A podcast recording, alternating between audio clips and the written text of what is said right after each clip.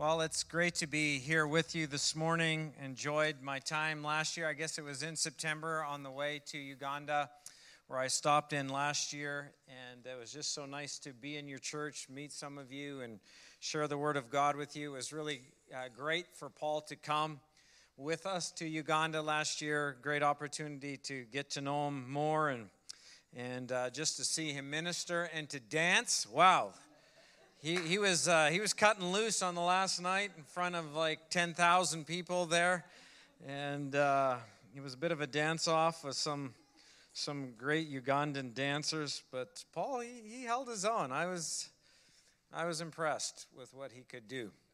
I just want to begin by just uh, thanking you as a church for supporting Lift Evangelistic Ministries it's the ministry that I started in our church. Uh, it was birthed in our church about uh, eight years ago. And uh, God is really blessing that ministry. It's growing. And uh, we're heading off into some new nations. God's really opened a door for us in Pakistan as well. We'll be there in November doing a really large event in the, in the city of Karachi. But all along the way, it's been such a faith journey for me. And certainly uh, to believe God for resources. It's not cheap to do uh, gospel festivals at the level that we're trying to do them. And so uh, I remember the day when I was trying to believe God for 20,000 and it seemed impossible. And now we're believing God for several hundred thousands.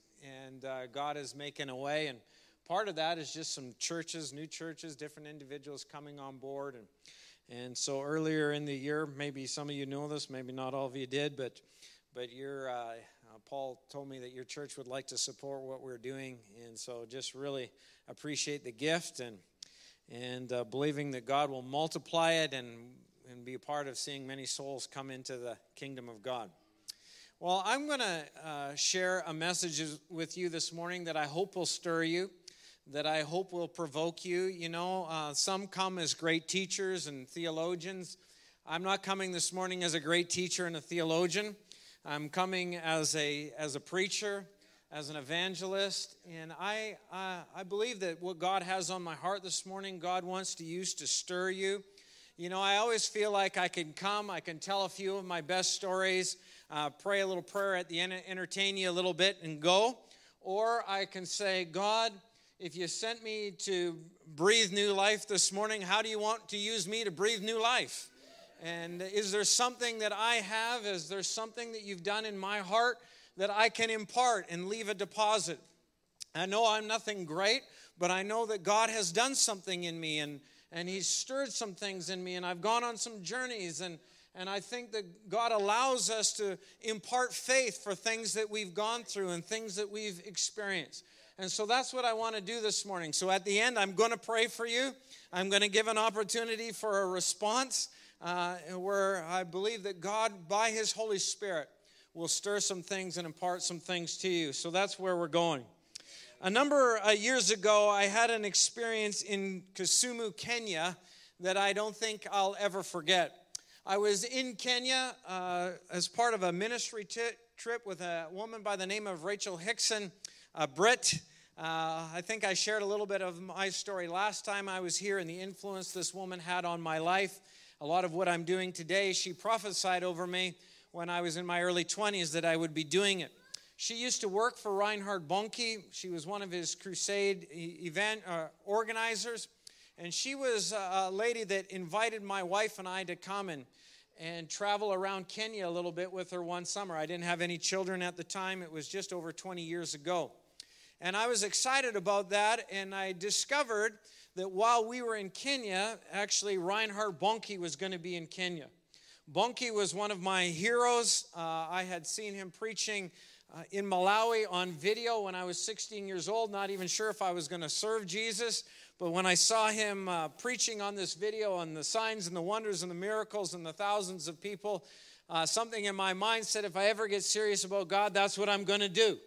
And uh, that became a dream of mine. And it was 20 some years seeing it fulfilled. But I became really curious about Bonnke, began to read all his books and and uh, got his newsletter and all these things. In fact, even when I got married, he sent me a telegram on my wedding day because my best man somehow got a hold of him. And uh, so I got a telegram from Bonnke on my, on my wedding day. So I had the opportunity to meet him one time in our city and have breakfast with him. And that was a bit of a story, but I always wanted to see him in action in Africa in a real crusade. And so I uh, discovered Bonnke was in Kenya while Rachel was, was uh, going to have us with her. And so I emailed Rachel at the time and I said, Rachel, I can't imagine being in the same country as Bonnke and not going to one of his crusades. It was in another city. I said, Are you okay if I take a bus and just go for one night so I can see this thing and then I'll return? And I was pretty ignorant about what riding a bus was going to be like in Africa at, at the time. I was naive.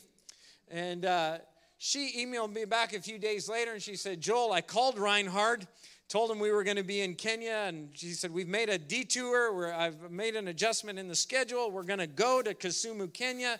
We're going to stay in the same hotel as the CFAN team. We're going to go to like the inward, the inner meetings, the inner circle meetings, and and uh, we're going to just take in the crusade and be a part of the whole thing. I thought this is amazing. Now, at this point in my life, I was already dreaming that God was calling me to be an evangelist. In, my mind, I thought maybe I would be the next Reinhard Bonnke. You know, I had a lot of vision, a lot of faith at that time in my life, and, and I'm a little sheepish, almost a little embarrassed to say this to you, but there was a part of me that thought once Bonnke lays his eyes on me, he's probably going to hear the Holy Spirit say, here's the next one. Here's, here's, your, here's your replacement. Here's Elisha, you know, and lay your hands on him and commission him into the ministry. I thought, uh, like, I had a lot of faith. And so I was really excited, and we pull up to the crusade, and the first thing, uh, the meeting was happening the very first night, and Rachel says to me, Do you want to go on the stage? I thought, Really? She says, Yeah. She brings me behind and talks to the security. Next thing I know, I'm standing on the stage as Bonnke's praying for the sick. Like I'm right behind him watching this whole thing. And for the next three or four days, I had a front row seat to it all. And I was in the team meetings and, and uh, all this stuff. But the thing that I was really fired out about, fired up about was the fire conference. During the day, Bonnke would do uh, conferences for leaders and just people, uh, uh, church people, to not, not an evangelistic conference, but to impart his evangelistic faith and grace and, and inspire people to preach the gospel that God had called them. And then at the end, he would stand in the middle of the field and, and this place was uh, where this fire conference was at was for him was relatively small at this point in time. There was only about 10000 leaders there. Uh, and uh, so at the end he would stand in the middle of the field. They have a like a platform that he kind of rises above with a little umbrella to keep his head uh, from burning in the African sun. And then they would line up everybody, single file. They would go by him on both sides, and he would lay hands on all 10,000 people. And uh, just a quick, you know, a little prayer of impartation or whatever. And so I knew that he would lay hands on everybody at the fire conference. So I thought, this is going to be my moment. When Bonnke lays his hands on me, I will never be the same again. I sort of anticipated he would stop, pause, and go, Oh my goodness, and begin to uh, prophesy, uh, hand the ministry off to me. I didn't know what was going to happen, I just knew it was going to be awesome. And so we get in line, and, and uh, it's in a soccer stadium. There's sort of bleachers all around, or football stadium, I guess you'd call it, bleachers all around. And uh, I get in line. Now, I have to I have to admit, it was a little anticlimactic. There wasn't that many people falling down under the power of God like I anticipated. The odd one would hit the deck, you know, and they would drag them out or something, but it was pretty tame. And so, I, you know, I'm getting nervous as I'm as I'm getting closer and closer and closer to to my life-changing moment. And I have to say, it was very disappointing when he put his hand on my head. In fact, it was like he barely touched it. It felt more like he was pushing me on uh, to the next person. He had no idea what he had right under his hand there. And I remember as I continued walking on by, filing out of the stadium with everybody, in my mind I was thinking, Lord, did anything happen there? Like that was not what I was anticipating at all. That, I, I felt nothing. There was no fireworks. There was nothing. And so I get outside of the stadium, I'm filing out, and uh, what I saw outside of the stadium was actually amazing. They're all outside of the stadium in the red African dirt. There was hundreds, maybe even a thousand uh, uh, Kenyans laying on their face in the dirt, weeping, crying out to God. Some were laughing, some were shaking. It seemed like some were maybe even being delivered. I didn't know all what was going on. It was just chaos outside. And you couldn't see any of that from the inside. It was happening on the outside. And I thought, this is incredible. Look at these wonderful, beautiful African people. They don't even care that they're in the dirt. They're, they're, they're on their face in the dirt crying out to God. People wonder in North America why we don't see the power of God the same way in, in Canada or in the US or whatever as they do in Africa. Well, I'm going to take a picture right here. I'm going to get some video. I'm going to take a picture and I'm going to come home and I'm going to show the, our church in Canada this is, this is how passionate the African believers are. And so I pull out my camera to take a picture. And as I'm about to take a picture, the Holy Spirit just speaks to me, and I know it's Him. And he said, he asked me this question. He says, Hey, Joel, are you going to stand here like a tourist taking pictures? Or are you going to get down on your knees in the dirt and have an encounter with me? In that moment, I realized I didn't want to take pictures. I wanted to have the same encounter with Jesus that my brothers and sisters in Africa were having. And so I put my camera away, I knelt on my knees, and when my knees hit the dirt, the Holy Spirit just hit my heart. And the next thing I knew, I was laying in the dirt. The guy beside me was laughing, the guy on this side was crying. I was doing a combination of the two. And the presence of God was so real to me that day. And God just began to speak to me about my own nation, a lot about what I'm doing today. God was speaking to me, and I was weeping in His presence. but I almost missed it because kneeling in the dirt seemed a little undignified to me. But you see, I share that story with you today because I want to provoke you as a church and to provoke you as individuals to not just be a Christian tourist, but to be an active participant in God's story. In 1 Corinthians chapter 2 verse 9, let me read you a few verses. It says, "This is what the scriptures mean when they say, no eye has seen, no ear has heard, and no mind has imagined what God has prepared for those who love him."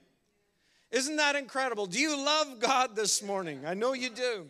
The scripture says then that you can't even imagine what God has prepared for you. That's amazing.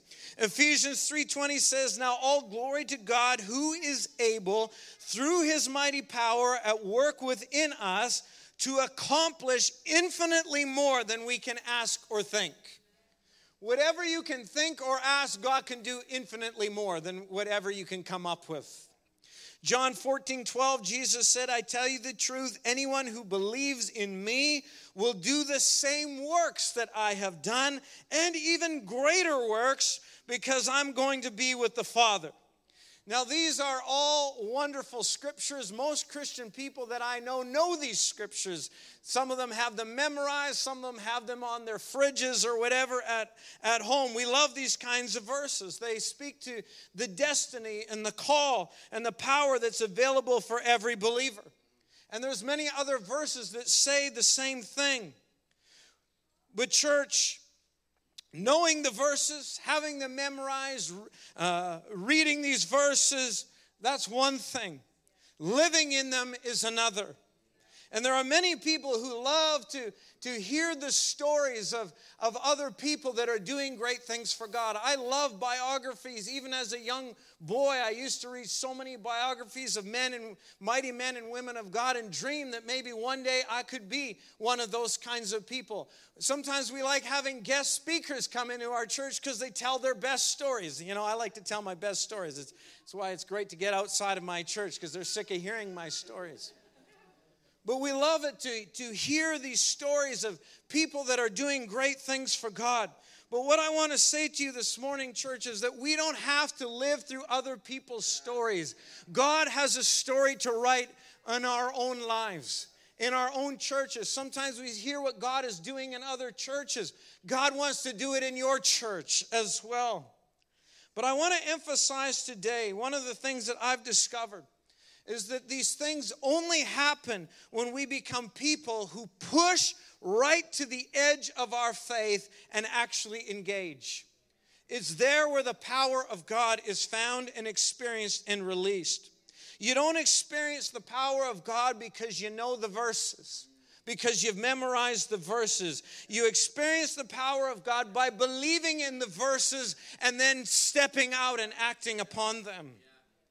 And of course, one of the most famous stories in the Bible is the story of Jesus walking on the water. And of course, we know that Peter walked on the, on the water with Jesus that time as well. Many preachers have preached from this. But I want to, I, I thought a lot about this story as I think about how uh, stepping in the power of God, living in the power of God requires us to push to the edge of our faith. So I just want to uh, use it this morning to make a couple thought, give you a couple thoughts from. The background of the story is that the disciples have just joined Jesus in a great miracle the feeding of the 5,000 with a few loaves of bread and a few fishes. Most theologians believe that Jesus broke the bread, handed it to his disciples, and then as they went out handing out the loaves and bread, that it multiplied in their own hands. That's pretty amazing when you think about it that as they were doing this miracle, they were seeing the bread and the fish multiplying within their own hands. However, it happened, it was an incredible miracle that they were a part of. And so now, after this miracle, Jesus, he takes some time out to be alone, says to his disciples, I want you to cross the lake. I'll meet you on the other side. He doesn't tell them how he's going to get there. Most of you know the story as they're crossing the lake, a storm arises. Uh, it's uh, treacherous out there. The waves are beating against the boat. And then it says in Matthew chapter 14, verse 25, that shortly before dawn, Jesus went out to them walking on the lake. So he's, he's right on top of the water. When the disciples saw him walking on the lake, they were terrified. It's a ghost, they said, and cried out in fear. But Jesus immediately said to them, Take courage, it's me, it's Jesus. Don't be afraid. Lord, if it's you, Peter replied, tell, tell me to come to you on the water. If that's really you, Jesus, then call me to come. Call me to come to you on the water. Come, Jesus says. And Peter got down out of the boat, walked on the water, and came towards Jesus. Here's a couple thoughts I want to give you from this story as I challenge you to push to the edge of your faith. The first thought is this all the disciples in the boat had the same opportunity as Peter. Have you thought about that? Was it just Peter that Jesus was talking to in this story? No, if you go back and read, it says, Jesus said to them, He's talking to all of them in the boat, Take courage, it's me, it's Jesus. Jesus was talking to all of them, but Peter reacted differently than all the other 12. When Peter heard Jesus say, It's me, something in Peter says, Well, if it's you, I just had this great experience where together we fed 5,000 where I was a part of this incredible miracle. If that's you walking on the water, then call me to come. I want to come. He just needed an invitation to come. he knows if Jesus calls him, he can do it. If Jesus calls you, I don't care however impossible it is, if Jesus calls you, you can do it. And Peter knew it. So he says, Jesus, if you call me, then I'm coming. There's a message there in itself. And Jesus calls him, and out he goes. Amazing. Now imagine being one of the other 11 disciples in the boat. If this was like in 2023, John probably reaches into his pocket for his cell phone. He's going Facebook Live. He might have taken a selfie. Just pause for a second, Peter. I want to get this picture. I was there when Peter was walking on the water. I was there when Peter had the courage to get out of the boat. Look at this Facebook Live. This is happening right now here. There's waves everywhere. We thought there was a ghost, and, and this is Jesus right over there. And this is amazing. Wish you guys were here.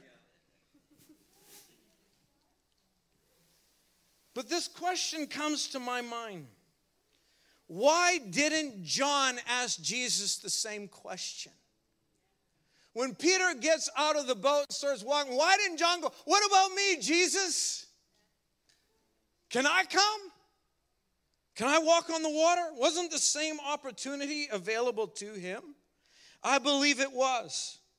But for some reason, 11 disciples sat in the safety of their boat and watched one guy experience the miraculous that they all could have experienced. And I want to suggest to you, church, that the story that unfolded there in the boat is not a whole lot different than what often happens in Christian circles everywhere. There are always those who stand and watch, and there are those who push to the edge of their faith and engage. Every church has both types. There are those who push to the edges of their faith and experience the power of God, and there are those who take pictures and live through other people's stories. I don't know about you, but I've never been content to live through somebody else's story. If God wants to write a story through my life, then I'm going after it. I'm going after it. If God is calling me out onto the water, I'm leaving the boat behind. I've said to people in our church before, you can come to Africa with, with me if you want. You can take pictures of me as I'm living my dream. But God has His own story for you. So why take pictures of me when God wants to write His story through your own life? The second thought that I want to give you this morning is this whole idea that there was no hesitation in Jesus. I've already said that I believe every disciple had the same opportunity as Peter, and I think it's obvious because of the response of Jesus to Peter's question. When Peter says to Jesus, If it's you, can I come? Call me to come. Jesus doesn't go, Oh, I don't know, Peter. I wasn't anticipating that. Walking on water is sort of like a few more years in the discipleship process. We haven't quite got to that level of Christianity just yet. There was none of that. Peter says to Jesus, If it's you, call me to come, and there's no hesitation, come. Come. It was immediate. Come on. Church, can I suggest to you that Jesus loves participators in the kingdom of God? Nothing gets him more excited. He loves to see his disciples arise and step out in faith.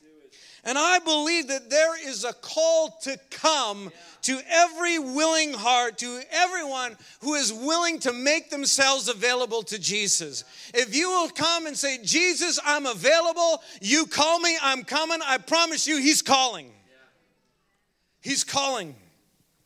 The call of a disciple has always been a call to service. When Jesus first called his disciples, what did he say to them? Come, follow me, and I'm going to make you a fisher of men. A call to follow is a call to service. His heart had always been for them to do what he did. That's what a disciple is. He does what he sees his master do, what his master teaches him to do. And of course, here it's impossible for Peter to walk on the water until unless Jesus was there and calling him. But as I mentioned already, when God calls you, the impossible suddenly becomes possible. That's a story that I'm living in my own life. And the good news this morning is that God is calling each and every one of us in the room today. But the power of God is not found sitting in the boat. The power of God is experienced when we respond to his call and swing our leg over the side. I'm 47 years old. Or am I 48 now? I'm 48 now. I was telling everybody I was 48 for the whole year, I was 47. Now I've gone back a year. But I would say for the last 20, 25 years, the journey of my life has been this journey in pursuit of the power of God. And I've heard God call me to come. And I'm finding that I push, as I push to the edge of my faith, I'm seeing God blow my mind with His power and with His glory. I want to end with a, a story. One of my first trips to Africa as an evangelist uh, was with a guy from our church. I was the second year I went. I started taking a, a small team of people, and a good friend of mine in our church. He's a businessman, but he's he's virtually blind. In fact, at night he's completely blind. He can't see anything. During the day, he can see a little bit out of his peripheral. He can't drive, things like that. And uh, so he, uh, I, we were starting to become friends. He was fairly new to our church, and my mom was praying for him one day at the altar, and she said to me, "Joel, you need to take Jeff to Africa. Not this Jeff, another Jeff in our church. You need, I think you need to take Jeff to Africa with you." I said, "Okay." So I said, "Jeff, hey, would you like to come to Africa?" Okay, what am I going to do? I was like, I don't know, pray for people. So he comes. I have to lead him through all the airports and everything, hand on my shoulder. It was actually good. We, we always got upgraded because I used to say I have to sit beside Jeff to help him, so then we get moved to a better seat. So I'm like, whatever you do, we're milking this for all it's worth, Jeff. So, anyways, we get to Africa. He battles all this intimidation, feels like he's a nuisance, like he's holding us back, and blah, blah, blah. I didn't know this, but he had gotten up in the morning and he told his wife, I'm coming home tonight. I'm, I'm, I'm going home. I don't know why I came. And so he's telling me at breakfast, Joel, I'm going home tonight. I said, What are you talking about? Oh, I'm just, you guys got to drag me everywhere. I don't know why I'm here. I said, You're not going home tonight. I said, God probably wants to do something in you tonight, and you're battling.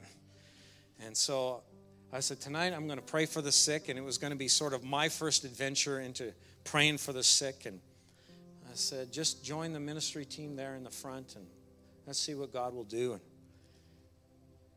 start praying for the sick. And it was the first meeting where we started to see some demonic manifestations happening. And this was all sort of new stuff for us. And somewhere in there, as I'm praying for the sick, I look over to the side, and there on the side of the stage, there's Jeff, and he's just got tears just streaming down his face. He's bawling his eyes out. I'm like, what's going on? I go over, he's trying to tell me, but he's blubbering so hard I can't understand. And finally, what I discover is there was a small girl that had come up to him that was visually impaired. And he was like, How do I pray for this girl? I'm blind. And he prays for her and she gets healed. He's sobbing. He's sobbing on the side of the stage. It was the first miracle that our team, didn't come from my hands, it came from Jeff's. So the next year he's there. And he's brought a bunch of businessmen from our church, and he wants to do some business dinners and preach the gospel at them. And he's got his father in law, who's a businessman with him, who's come from a very conservative background. And all these things. And so now we're beginning to pray for the sick in our meetings, and we're starting to see the power of God moving on people. And we're coming back to the hotel, and everybody's got their story. I was praying for this person, we, and God was touching this one and that one, and it was, it was great. We're at breakfast the next morning, and Jeff's father in law, he goes, You know, did, did all that happen last night? Like, there's this cynical side of me that wonders, were they really sick? You know, and so we were just talking about this battle. You know, we all battle with some of these thoughts. And there was supposed to have been a bunch of these dinners throughout, or, or, or meetings throughout the day with local business leaders, and all of it fell apart. And Jeff's feeling bad because he's brought all these business guys promising this opportunity for these things, and everything we had planned fell apart. And so the manager of the hotel comes to us and says, I hear that everything is falling apart for you guys today. Uh, what are you guys going to do? We said, I don't know. And he said, Well, there's about 30 miles from here, there's some hot springs where the water just bubbles out of the water, or uh, out of the ground, rather. And he said, People come from all over to sit in the water because uh, a lot of the local people feel like there's healing power in the water. And so they come to sit in there. And it's kind of neat. He said maybe your team would want to go see it. So we thought, sure, why not? Why? Now I knew it wasn't going to be like the local spa in our in our city, but I I thought, you know, maybe like a tourist area or something. Well, we go 30 miles into the jungle and it's really into the poor part of I mean, it's it's poor mud huts and all these things and dirt roads and finally we get to where the pool is. And it's sort of over the crest of this hill, and we've got an interpreter with us, and we've got a team of about 15 or 20 of us. Jeff is there. He's I'm leading him around. He's got his hand on my shoulder. And when we come over the crest and look, there's certainly water bubbling out of the ground, and it has formed like a small little lake kind of area with rocks all around it. And as I look at it and look at there's probably 150 people sitting in this water, standing in the water, and most of them are half naked. Some of them are totally naked. And I'm like, oh my goodness. And so I'm like, Jeff's like, what's going on? I'm like, Jeff, there's a pool full of like naked women and men here. And uh, so I said to our interpreter, we shouldn't be here. It just felt wrong. Here we are with our cameras. It felt like sort of a sacred thing, maybe a traditional sort of place, and who are we to be in here? And, you know, they're not wearing clothes. And so I said to our interpreter, we need to get out of here. We shouldn't be here. He goes, I think it'll be a fine. And he talks to somebody. I think uh, they started laughing. I'm sure he was making fun of me. And he said, No, they say you're totally welcome to stay. If you guys want to dip your hands in the water or whatever, uh, stay as long as you want. There's no problem, Joel. No problem. They're happy to have you here, whatever. So I mean, we're just like it's a spectacle. We're staring at them, they're staring at us. So I say to the team, all right, dip your hands in the water. We'll just two minutes and then we're out of here. And so Jeff's got his hand on my shoulder and he's going, Jeff or Joel, are they all sitting in the water because they're sick? I said, Yeah, that's what uh, that's what I'm hearing. That a lot of them are sick. Joel, this is why our meetings got canceled today. We should be preaching, we should preach the gospel to these people. We should pray for the sick. I'm thinking, Jeff, I don't have my iPad. I can't preach without my iPad. I just want to get out of here. I don't feel comfortable. And so I'm like, oh, I don't know, Jeff. And so I'm walking him, and he's just got his hand. He's just, he's a nuisance. Joel, preach the gospel to these people. Preach the gospel to these people. Preach the gospel to these people. Finally, I get angry. I said, Jeff, if you think we should preach the gospel to these people, you preach the gospel to these people. He says, Fine, I will. Lead me to the edge of the water. So some of our team lead him up onto this rock. One of our guys sits down on the rock, puts his hands on Jeff's feet so he doesn't take a step in his blindness and plunge into the water. Me and another good friend of mine, we're standing sort of off to the side. Remember, I had my arms crossed. I'm kind of laughing at what I'm seeing here. We're making jokes. My friend Ron says to me, Only God would use a blind man to speak to a pool full of naked women. we, we're laughing. We think this is funny. Jeff's trying to Jeff is trying to preach the gospel. He's stealing my sermon from the night before. He's getting it all wrong. And part of me is thinking, oh, I should have probably been the one doing this as I'm kind of watching Jeff fumble and stumble his way through my message. He gets to the end, he says, How many of you are ready to receive Jesus as your Savior? Almost every hand in the pool goes up in the air. Jeff's having revival. And then Jeff says what I said the night before the same God who forgives your sins heals all your diseases. So we're inviting you to come up out of the water up here onto the rocks. And our team is going to lay their hands on you and pray for you. And we believe God's going to heal you. One of the African pastors who was with us kind of looks at me with his eyes like this, giving me like the no. And so I'm yelling at Jeff, Jeff, just a general prayer, just a, just a general prayer for healing. But it's too late. They've already heard, and people are coming out of the water. They're coming up onto the rocks. Some of them are, you know, putting something around them or whatever, others not. and they're on the rocks, and our team just begins to pray for them. I'm, I'm, I'm a tourist at this point. I, I am a spectator. I'm thinking this is funny. And then I'm watching, and all of a sudden, our team is like jumping in the air because somebody's gotten healed. And now somebody else is getting healed. And somebody else is getting healed. Finally, I turned to Ron. I said, What are we doing? What am I doing? I, I can't watch this. Let's join in. Let's move in. So we joined the team, and Ron and I were going to pray for somebody. I'll never forget this old lady comes climbing. She's got a cane and a big stick in her hand, and somebody helps her up onto the rocks, and she comes walking over to us like this, dragging her right leg. It's totally dead, this leg. It doesn't work. And she comes over, can't speak English. Clearly, something's wrong with the leg. I put my hand on her head and I just said, Lord, help me.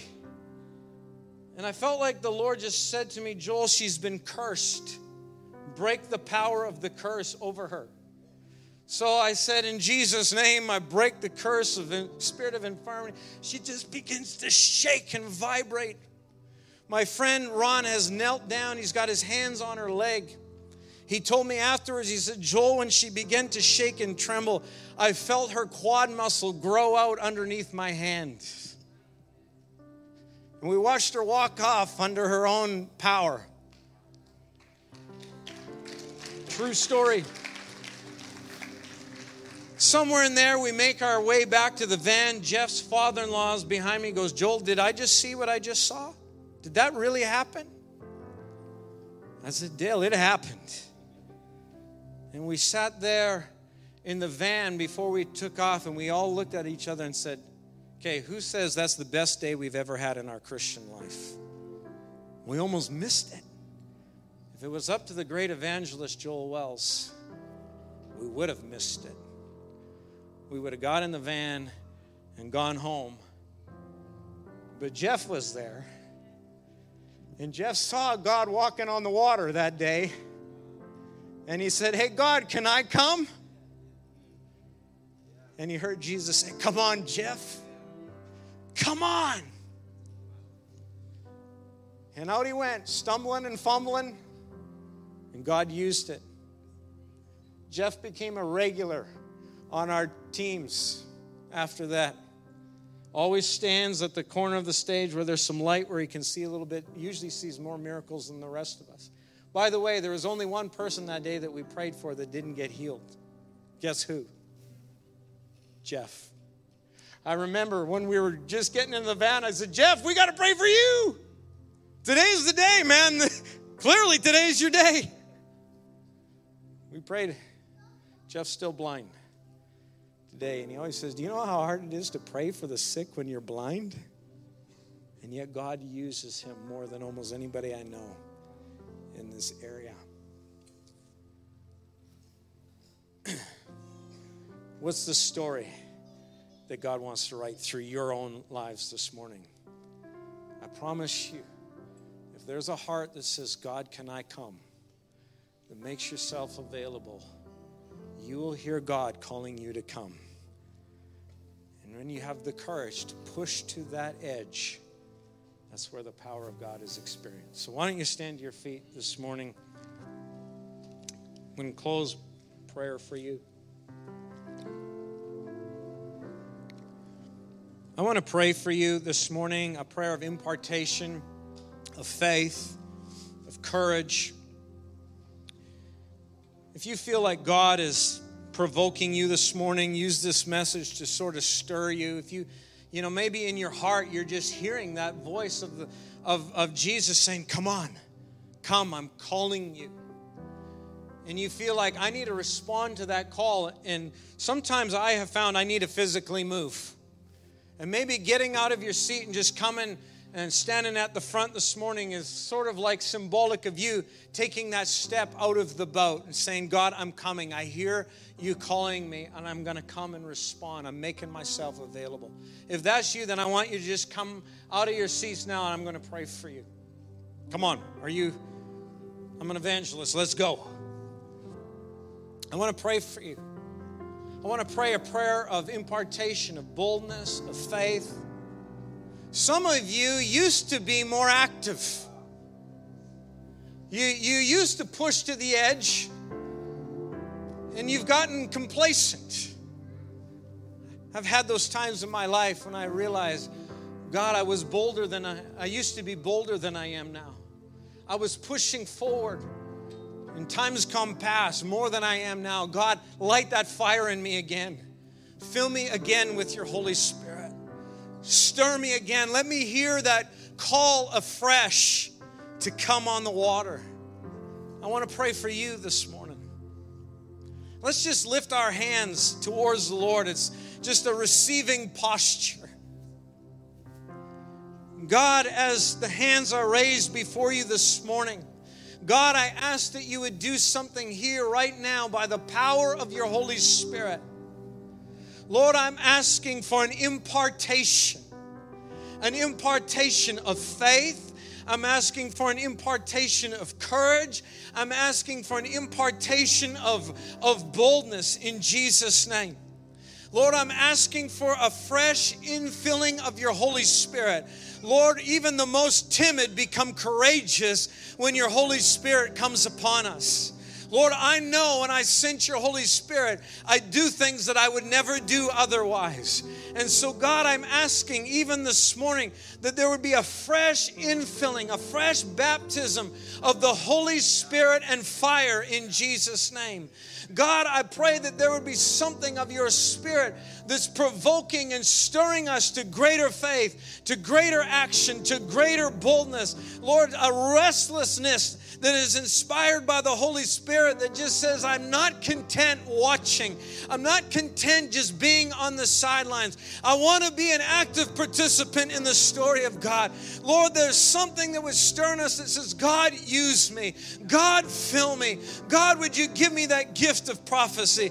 God, would you give me that word of knowledge? Would you give me that gift of healing? Would you give me that opportunity to preach the gospel? Would you give me words in my mouth as an evangelist? Evangelist. God, whatever it is, Lord, would there be a hunger that would be birthed within the people of God for all that you have for them in Jesus' name?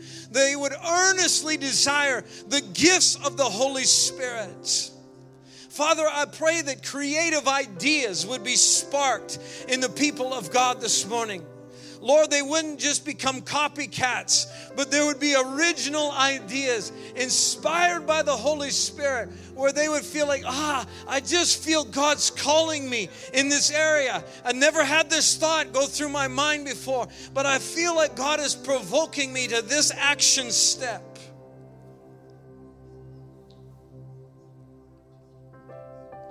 Father, I pray that the evangelists in this room this morning would arise in Jesus' name. Lord, evangelists can come in all sizes and shapes and styles. Lord, there are some that are great in front of crowds, and there are some that are amazing in front of the individuals. Going to the Nicodemuses at night the divine appointments, the divine connections. God, I pray that there would be a new sensitivity within the evangelists in the house this morning to recognize this is a moment when God is on the water. This is a divine appointment. This is a, a time for a miracle. Lord, I pray that in the supermarkets and in the schools and in, in the workplaces, God, there would be a sensitivity to the Holy Spirit. This is a time to step out. This is a time to speak.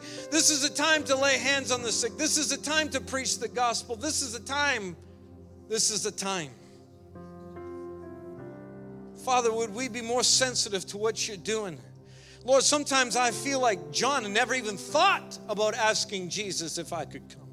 Wasn't even thinking this was a divine appointment, a divine moment. But God, I pray that you would begin to stir in us, open us to, to a new awareness, kind of like Peter and John at the gate.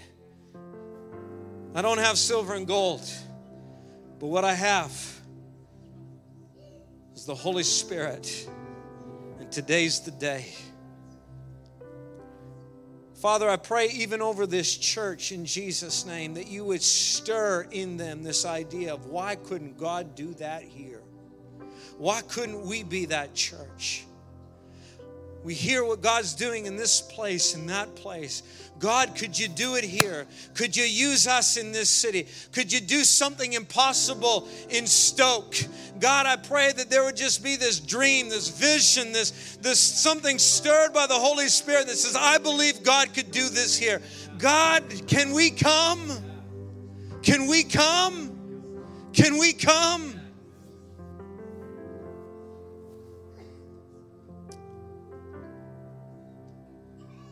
Thank you, Jesus.